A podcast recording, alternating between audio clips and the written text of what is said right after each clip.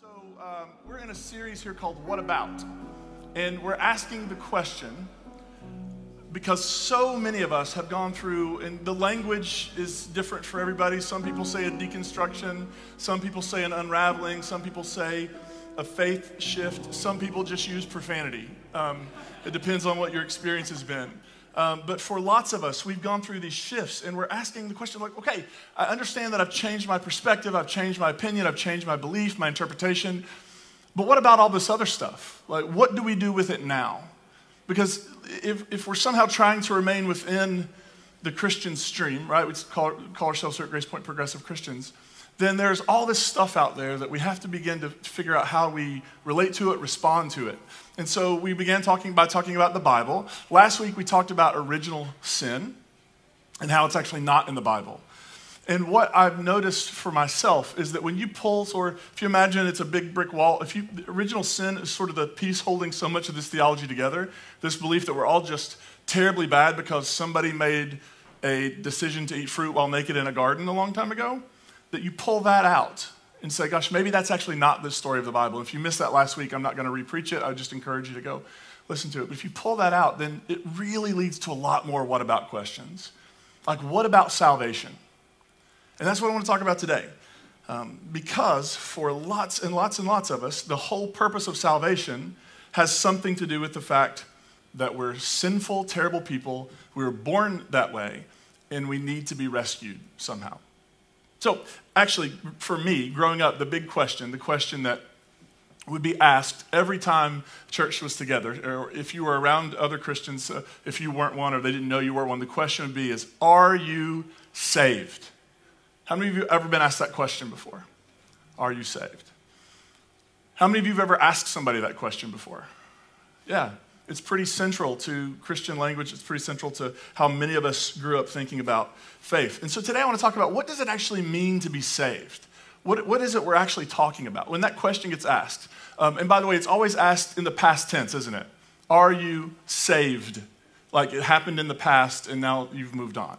And so I want to talk about all of that because for many of us, this primary lens we've understood Christianity through is it's about salvation.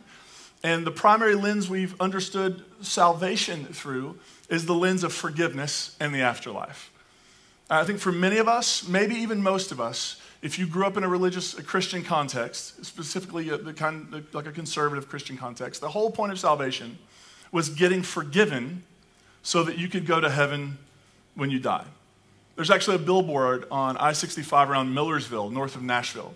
And on that billboard, it says, Heaven or hell, you decide, or something like that. It's very aggressive. Um, and it's a big decision to make while you're driving on the interstate. Would you agree? Like, it seems like you may want to give a little bit more time to that conversation. Um, but right there it is heaven or hell. The whole point of this, the whole point of this is making a choice to get forgiven so that your afterlife experience is optimal. And the problem with those two emphases, forgiveness and the afterlife, is that it really turns everything into sort of a self centered human experience, doesn't it? When the whole point is getting my sin forgiven, when the whole point is me going to heaven when I die, what that ultimately does is it creates this sort of thing in my life where everything that exists exists for me and everything that happens happens it happens for me or because of me and it sort of shifts my focus from the rest of the world like there are other people on this planet and it kind of just makes it about me and the problem with seeing it through this lens also is that god kind of has to be convinced to forgive us right like god has to be convinced somehow whether that's through saying the right words in the right prayer or when you baptize someone, you get the wrong words, and God's like, sorry, you said I, we instead of I, and now all of those people aren't forgiven anymore. And talk about having to convince God to forgive us. For most of us, for me, growing up, the cross, Jesus' death, which we're going to talk about next week, was all about convincing God to forgive us. Because God couldn't just forgive us, God had to require a sacrifice to be, not just a sacrifice, an innocent sacrifice. So, that, so that's how the story is told. God required an innocent sacrifice to forgive all human beings. Can you imagine if one of my kids did something they shouldn't have and they come up and ask me for forgiveness and I'm like, okay, but you got to kill something first? Would you not call someone? Like, who, who do you call when it's God doing the requiring? And so I, I just think we have to also understand that it creates a transactional problem. Salvation really just becomes about a transaction. I said the prayer, I did the thing, God owes me salvation. I believe the right doctrines, I said the sinner's prayer, now God owes me salvation. It, it really just turns it into a transaction. Another problem is the afterlife. How many of you know everything there is to know about the afterlife? Like, is there one? No. And how many of you are trying to put that off as long as possible? Right? And the afterlife, which is for so many people the whole driving factor behind being religious, behind being Christian, is guaranteeing your afterlife experience. The, the truth is, the afterlife isn't really that big of a deal in the Bible. It's not talked about very much. And that's because in Jesus' day, belief in an afterlife was a brand new thing in the Jewish tradition. They picked it up during exile, which means that up until then, throughout almost all of the Hebrew scriptures, they don't have a belief in an afterlife. There is no going to heaven when you die. When you die, you go to this place called Sheol, which just means the grave, which is sort of like similar to Hades, I guess, in, in Greek, but, but still different. Like, you, it's just, you're not walking around doing a thing. It's just, you, you go to Hades. I mean, I'm sorry, you go to Sheol. That's just where you go. There's no afterlife, there's no personal afterlife experience. And so, in Jesus' day, a majority of people in, in um, the Jewish faith were coming around to this idea. There were some who weren't. A group called the Sadducees were totally out on the experience, they, they did not believe in an afterlife. And so, if it's brand new around the time of Jesus, it seems like then maybe we've read it back into the rest of the Bible. Does that make sense? Like we, we see something here and then we have confirmation bias. Every time it says this word, it's talking about that. When really, up until the time of Jesus, just a little before, 100 or so years before, they just didn't have a big belief in the afterlife. And of course, when the afterlife is the focus, it makes everything about leaving this world. I grew up singing I'll Fly Away. Right? And the whole point was getting out of here. And if the whole point is getting out of here, then you really don't care what happens here. Right? It's kind of it's kind of a brilliant idea from the powers that be that co opted Christianity, the Roman Empire, and, and, Constantine in the fourth century. It's really kind of a brilliant plan because they were essentially able to say, hey, you all just take your pie in the sky when you die, and we'll run the world how we see fit. And when that's your focus, injustice around you doesn't really matter because God will fit. We're all going to heaven someday. Well, not all of us, that's the other part. But some of us are going to heaven someday, and God's going to fix it all in the by and by, right? And all around us, the world could be crumbling and is crumbling. The pain and suffering around us is real. And so many people have chosen to check out because it's really just about where they go when they die that promise of heaven and threat of hell is sort of the carrot that they hang out in front of us to keep us moving along. I don't think that's what Jesus was talking about. I don't think that's what the Bible's talking about. Because it's actually possible to have all your beliefs lined up, to be doing all of the right things, to have said the right prayer, to have used the right language, and, and have all those boxes checked, and still not be a different person it's possible to be able to regurgitate doctrinal positions without being transformed. I love this quote from Marcus Borg. He said, You can believe all the right things and still be in bondage. You can believe all the right things and be miserable. You can believe all the right things and still be relatively unchanged. Believing a set of claims to be true has very little transforming power. And it seems to me that what the writers of the Bible, what Jesus is getting at is transformation. By the way, what did Jesus teach his disciples to pray? Your kingdom come, your will be done where? On earth as it is in heaven. Could it be that all those Christians who've been waiting to be vacuumed up, they would like would meet God coming down while they're going up because the action's here? Like this is what it's all been about?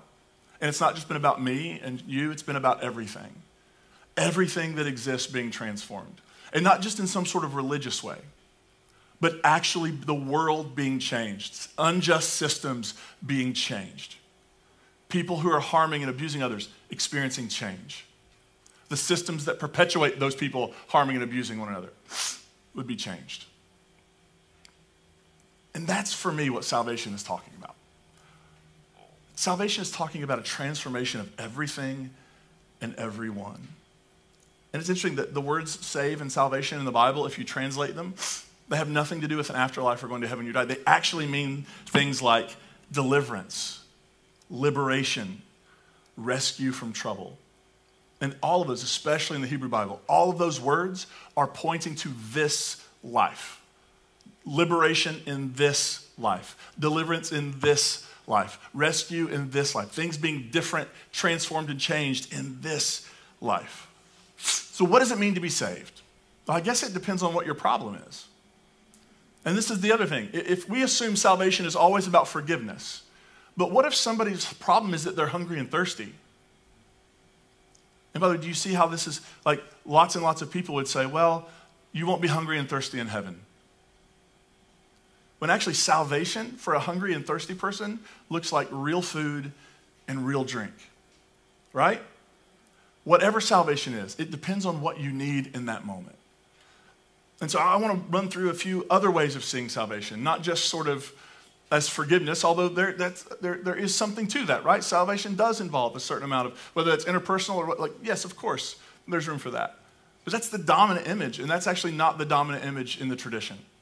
And so I want to begin and try to keep two things going in your mind at the same time. One is, yes, this can be about me and my life. But also, this isn't just about me and my life.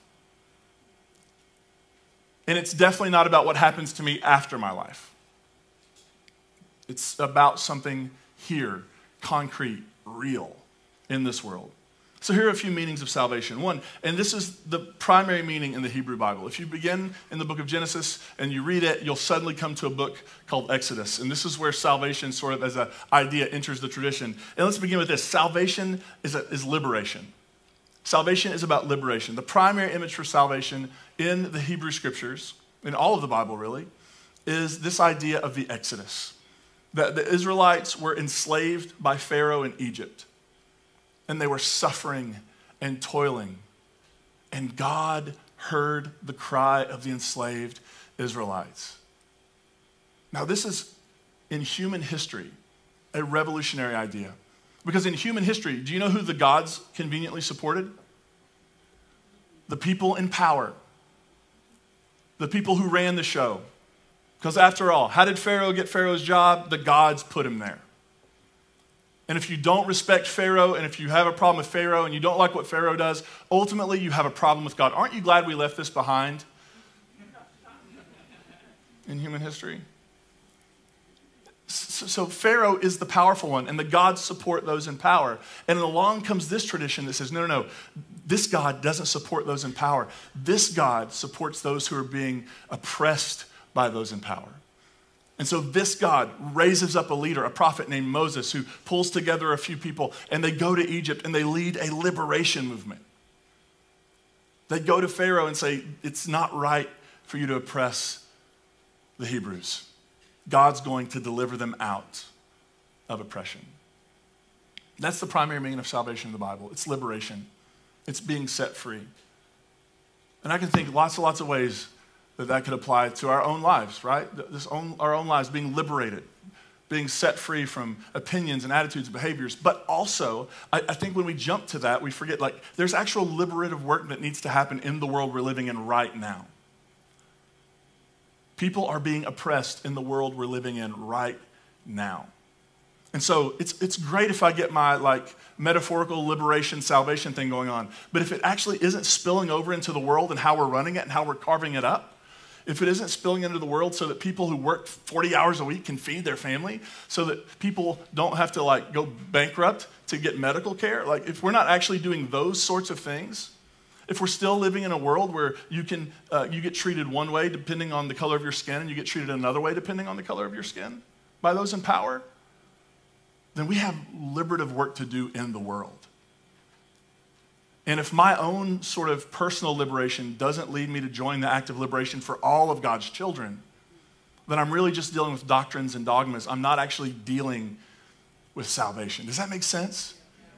Because salvation isn't just about my liberation. Our liberation collectively, it's all bound up together. And salvation came to the enslaved Hebrews when they were led together in community out of Egypt. And by the way, when the Hebrews left Egypt, it wasn't just the Hebrews who left. There's, it's, there's it's this great word in Hebrew, Erev Rav, and it sort of means like this, like a ragtag group. Like people just joined up. People who were looking for freedom joined up with them on their freedom march. Because liberation is best experienced in community when we're transforming the world and finding liberation together. Of course, it's personal, right? Of course, it's about my life, but it's also about politics. It's about politics, because politics is about how the world gets run.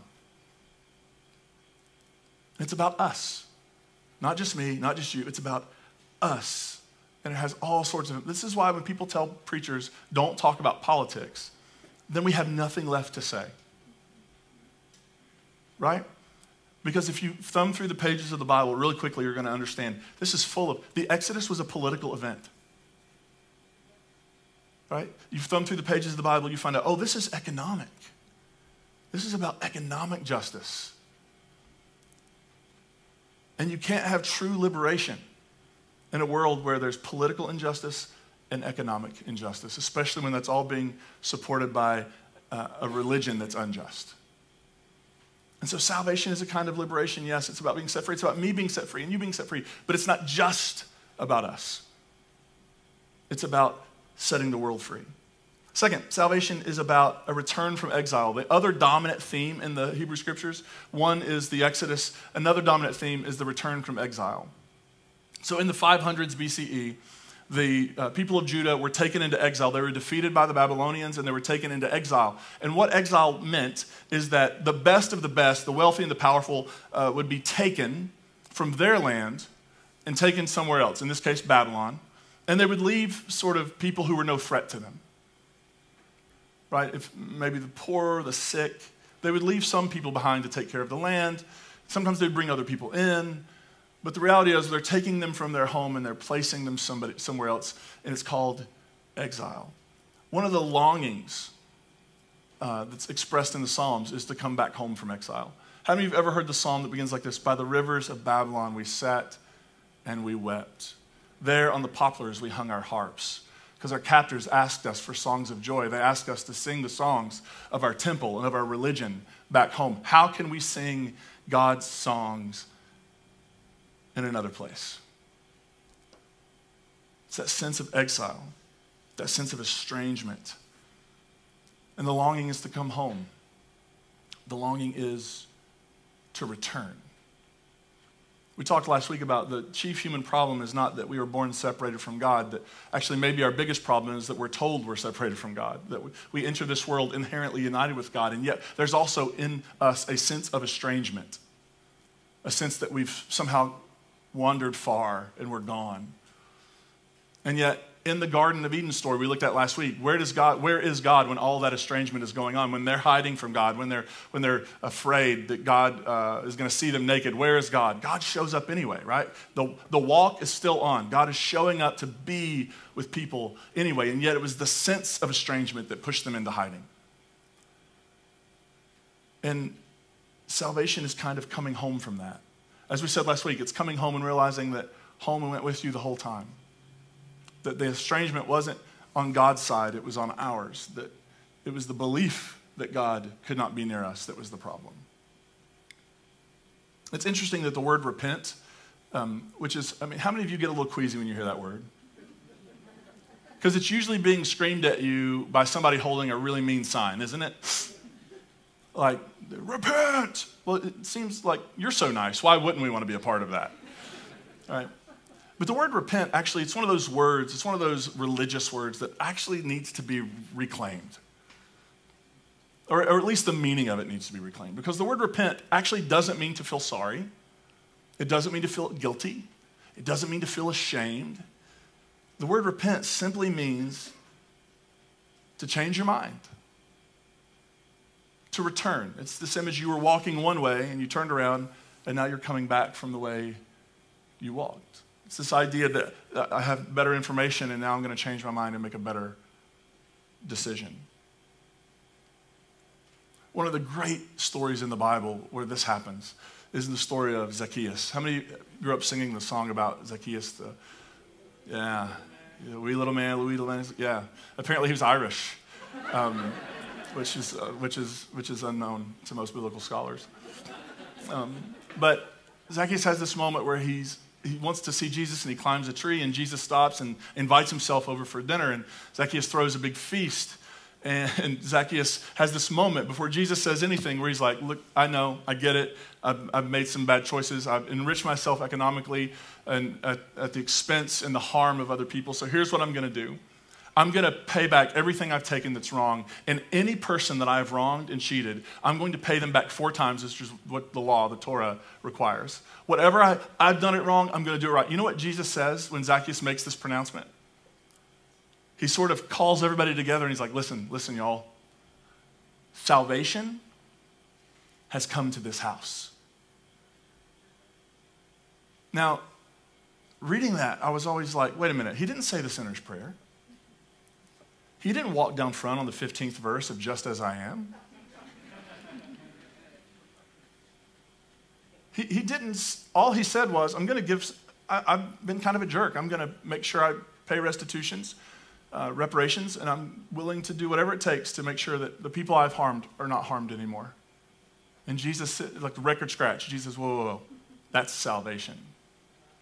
Because Zacchaeus was in exile because he had too much money that he got in an unjust way. And for Zacchaeus to come home, even though home never left him, for him to be able to come home internally, he realized that I need to repent. And I can't repent with bags of ill gotten gains all around me. I can repent by doing what is right and resetting the internal compass to north. Salvation for lots and lots of people will look like something like that, right? That they've, they're in sort of a self imposed exile They've maybe built up hatred toward other people. M- maybe they've built up all sorts of um, animosity, rage, and anger. And coming home looks like being able to shed some of the stuff that's been hanging off of them. I often think about what would, what would it mean for somebody who was a white supremacist to really experience salvation? Forgiveness would surely be a part of it, but it's not the only part, is it? There, there might be some things that have to happen. There might be some, uh, some movement toward others that needs to take place as well. And it also, I think, would involve healing, which is the third. Salvation is healing. Our English word salvation comes from a Latin word that actually means wholeness. Right? It's, it's akin to the word salve. And what does a salve do? It heals, right? It heals. Salvation is about healing, which is why if you go to someone who's been really deeply wounded and tell them, well, you need to be saved, and you need to be saved by asking forgiveness, maybe they would say, actually, salvation for me would look like that person who harmed me asking for forgiveness. Actually, I'm the one who's been wounded here. What am I asking for forgiveness for? Forgiveness is not a one, fit, one size fits all experience of salvation. it's about healing. Maybe it's about being healed from pain. When you think about the stories of Jesus, when he heals someone, um, and we could argue all day about whether those stories are literal or not literal, but I think the powerful thing is when Jesus provides healing, do you know what he always, almost, almost always, there's a social component of that healing. Have you noticed that? Like he heals somebody, and then he's like, everybody, you don't have to be afraid of this person, they're healed. Which I think is Jesus saying, you never should have been afraid of them to begin with. But salvation has this sort of healing experience for lots and lots of people. Maybe it's being healed from hurt, maybe it's being healed. And what would that look like societally? What would that look like in the world? There are so many people in the world who are deeply hurting, and they're hurting because they're being led and the world's being run by people who are hurting. hurting themselves, hurting others. What about salvation like healing? As healing look like for us? What might it look like to be healed of the fractures divides? I think it would also, which is to, to the fourth point, salvation actually often is a combination of experiences, right? Right? Liberation will no doubt require some healing as well. Right? If we've wandered off, no, there's still a bit of liberation tied up in the return home. Salvation is all sorts of things. And it seems to me like whatever salvation might mean, it seems to me that it's a journey, not a moment. Anybody ever told that if you just go down front at church and pray the prayer that God would save you and you'd be good to go? How many of you did that and you weren't good to go? I think we had this image, I had this image for a long time that salvation was sort of like this experience where they back up a dump truck, like beep, beep, beep, beep, and then they just unload everything on you. And you're good. It seems to me like it's a journey, and it seems like we need different kinds of salvation at different times. And it seems like, yeah, maybe I experienced this kind of salvation in this specific moment, but maybe I also need a little bit of this over here. And maybe, maybe it's actually some sort of mixture, and maybe it's an ongoing process. That's, that's the problem with using the word saved. And it's actually, um, Bible nerd, I spent like three hours researching how Paul uses the word saved in his genuine letters. None of it made the sermon. None of it, because I realized you would just leave. Why would you sit through that? Like three hours of me talking about that. But here's the reality when Paul writes about salvation in his letters, only like one time does he ever speak of it in the past tense. It's always an ongoing experience. It'd be better to say, am being saved. In the process of being saved is actually the correct language for that. And not only is it a journey, so don't give up on yourself, don't be frustrated with yourself. Every single person in this room is in process. You know, all the Christians who kind of have certainty and are mad at you because you don't? They're deeply uncertain and they're in process. That's the human experience growth, change, process. And you can't subvert it and you can't circumvent it. It is the only way humans develop. Process, process, process. Now, here's the good news you do actually have to participate in it for it to work out right? Salvation is not just something that happens to you. It's an awareness that is cultivated and it's a choice you, it's a decision you walk into. I want to become a transformed human being. I, I want to be different. And by me becoming a transformed human being, I want to work for a world that is transformed. I want to take Jesus' prayer super literally on earth as it is in heaven. I love what John Dominic Crossan says. He says, Heaven's in fine shape, earth's where the problems are. On earth as it is in heaven. Because salvation isn't something that happened to you, it's something that happens in and through you. I did not mean for that to rhyme in that way. But it's true. It's something that happens in your life that then explodes into the world to bring healing and wholeness and transformation everywhere else. Of course, it begins personally but it can't remain personal. It has to become political. It has to become societal. It has to spill outside of our lives and into the world. About the word saved, past tense, I love what Maya Angelou said. I'm always amazed when people walk up to me and say, I'm a Christian. I think, already? You got it? I'm working on it. Isn't that great? I'm a Christian. Already? That was fast. How'd you get there so quick? It's a process. It's a journey, it takes time. It, it's something that is cultivating and growing in you and hopefully spilling out from you into the world. And it's doing also, yes, salvation is beautiful. It's you, it's about you, it's about me, it's about the world around us. And it also takes time. Let me give you these words from Marcus Borg as we close. I realize that lots of us in this room, um, did anybody have trouble sleeping growing up or even as an adult because you were afraid that you weren't right, and if you died while you weren't right, it'd be bad. Anybody? I, I went. I went to. Um, I'm sleeping better now, but I went through a time when I went. I met with a sleep doctor because I was having so much trouble sleeping, and he asked what I took to go to sleep, and I told him like melatonin, I have this prescription pill. He's like, How are you awake now? He said, why, why, don't, why do you think you can't sleep? And I said, Oh, I don't know. Probably because I was raised to believe that at any moment either Jesus would come back or I would die. And also, I was raised in a tradition that taught me that I could lose my salvation like I lose my car keys. And so I was never safe. At any given moment, everything could be over and I would be in hell for all eternity. He said, That'll do it. and so I realized that we come to this with our anxieties, we come to this with all sorts of hurt, we come to this. We've come to this being told again and again for years that you're depraved and you're broken and there's something wrong with you. Instead of you're a human being in process. You're growing and changing, you're maturing.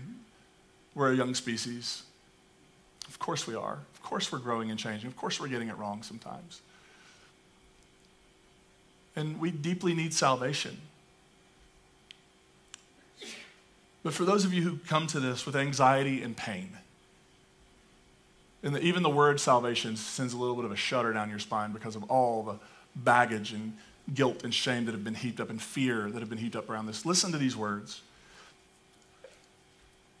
And I know sometimes it's hard to believe these things when you hear them, but I, am going to I'm gonna believe it for every single person in this room, except, probably except for me. So would you believe it for me? And I'll believe, sometimes it's easier to believe it for other people. Listen to these words. We are accepted by God, affirmed by God, beloved by God, just as we are. We are accepted by God, affirmed by God, beloved by God, just as we are. Now I know you've got your list. I got my list of, well, but really look at this, look at this, look at this. Would God really, is that really true? Yes. You're accepted by God, affirmed by God, beloved by God, just as you are. Listen to this next part. Life is not about the anxious project of measuring up, but about living one's life grounded in God's grace. Life is not about the anxious, anxious project of measuring up, but about living one's life grounded in God's grace. Sometimes people threaten me with the afterlife still. I'm like, why aren't you worried about it? Because I don't know. I don't know what the afterlife is. You want to know what I think about it? Ask, you know, if I believe in it. Depends on the day. But here's what I do know I believe in grace. And I believe that the same God that has held me up through my entire life is the same God will hold me up then. I think grace is true now. I think grace is true then. And I don't think God's grace to me or you depends on whether or not we get it all right or whether we even know about it. Oh, salvation's a free gift. What do I have to do to get it? Well, you got to believe. That doesn't sound like a free gift. Grace is holding you right now. And grace will, yes, when you cooperate with grace, beautiful things can happen. But grace has been holding you this whole time, friends. You are embraced by God. You're accepted by God. You're affirmed by God. You are beloved by God. That is the truest thing about you. So if somebody asks you, Are you saved? Just ask them, How'd you get saved so fast? Seems like it's a journey to me. Seems like a marathon, not a sprint. Maybe the right answer is to say, You know, I'm in process. I'm in process. Let's pray.